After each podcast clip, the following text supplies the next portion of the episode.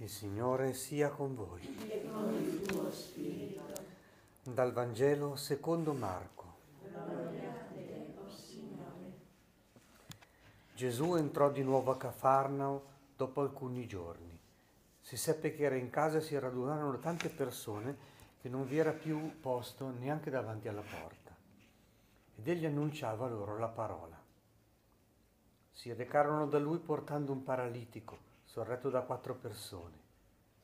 Non potendo però portarglielo innanzi a causa della folla, scoperchiarono il tetto nel punto dove egli si trovava e fatta un'apertura calarono la barella su cui era adagiato il paralitico. Gesù, vedendo la loro fede, disse al paralitico, Figlio, ti sono perdonati i peccati. Erano seduti là alcuni scribi, pensavano in cuor loro, perché costui parla così, bestemmia? Chi può perdonare i peccati se non Dio solo?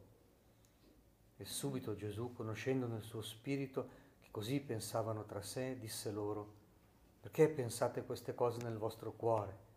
Che cosa è più facile? Dire al paralitico ti sono perdonati i peccati oppure dire alzati, prendi la tua barella e cammina. Ora, perché sappiate che il figlio dell'uomo ha il potere di perdonare i peccati sulla terra, dico a te, disse al paralitico, alzati, prendi la tua barella e va a casa tua. Quello si alzò e subito prese la sua barella, sotto gli occhi di tutti se ne andò e tutti si meravigliarono e lodavano Dio, dicendo, non abbiamo mai visto nulla di simile. Parola del Signore. Gloria a te, Cristo.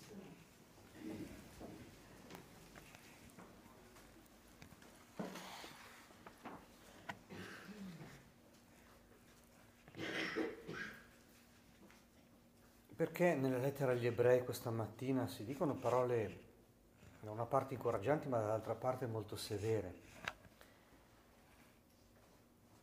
Perché anche noi, come quelli, abbiamo ricevuto il Vangelo. Però a chi ha ricevuto il Vangelo, per alcuni va così, che la parola udita non giovò affatto, perché non sono rimasti uniti a quelli che avevano ascoltato con fede. Dopodiché c'è tutta una parola su entrare o non, ri- o non entrare nel suo riposo, che vuol dire nel settimo giorno della creazione, dove Dio si compiace di quello che ha fatto. Però per capire bene questa parola bisogna collegarla con il resto della parola di Dio che la Chiesa oggi proclama e medita. E cioè un salmo responsoriale che dice proclameremo le tue opere, Signore. Qui ci dà già un suggerimento giusto, cioè rendersi conto di quello che Dio ha fatto precisamente in Gesù. Oppure mettersi in mezzo alla folla e dire insieme a Luca 7, versetto dell'Alleluia, un grande profeta è sorto tra noi, Dio ha visitato il suo popolo. Non lo visita per niente, eh? visita per guarirlo. Oppure entrare nel Vangelo di Marco, mettersi anche lì in mezzo alla folla che vede l'episodio del paralitico che viene guarito e perdonato, perdonato e guarito.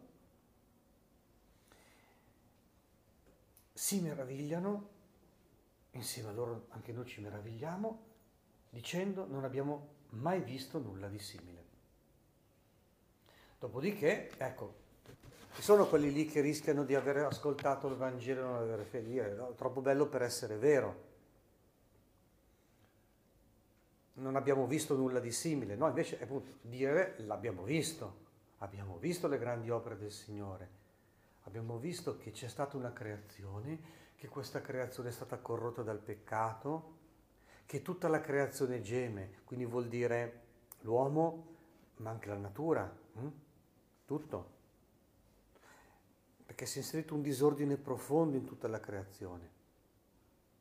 Ma abbiamo visto che in Gesù le cose sono state ricreate, che in Lui Dio ha fatto nuove tutte le cose. Abbiamo visto in tanti piccoli o grandi modi, in quella conduzione della creazione che Dio fa attraverso Gesù, eh, nella sua provvidenza, in piccole o grandi grazie speciali, o addirittura nei miracoli che sono attestati in tutta la storia della Chiesa in maniera molto abbondante. Mm? Ecco, in Gesù Dio ha fatto nuove tutte le cose, ha ricreato ogni cosa. È che si può mancare di fede in tanti modi e quindi dire in qualche modo troppo bello per essere vero, ma questo è impossibile. Questo lo può fare solo Dio, ma bisogna vedere se lo fa. Questo lo possono fare gli uomini, lo devono fare gli uomini. Questo, cioè, facciamo tantissime confusioni. Allora l'indicazione è per entrare nel suo riposo, cioè avere anche una giusta pace del cuore, bisogna proprio confidare in Gesù. Perché in tutte le pagine di Vangelo, in questo inizio del tempo ordinario, cos'è che vediamo? Che Gesù guarisce ogni sorta di malattie, che Gesù calma la tempesta, vedi il Signore del nostro corpo, del nostro cuore, del cosmo, della natura, e Gesù guarisce anche dal peccato, cioè perdona il peccato. Ecco perché provocatoriamente la prima cosa che fa per il paralitico è dirgli ma ti sono rimessi i peccati perché più importante è quello e non perdere l'anima. Dopodiché gli mette a posto anche il corpo e lo metterà a posto definitivamente con la risurrezione della carne. Ci aspetta alla fine dei tempi. Eh?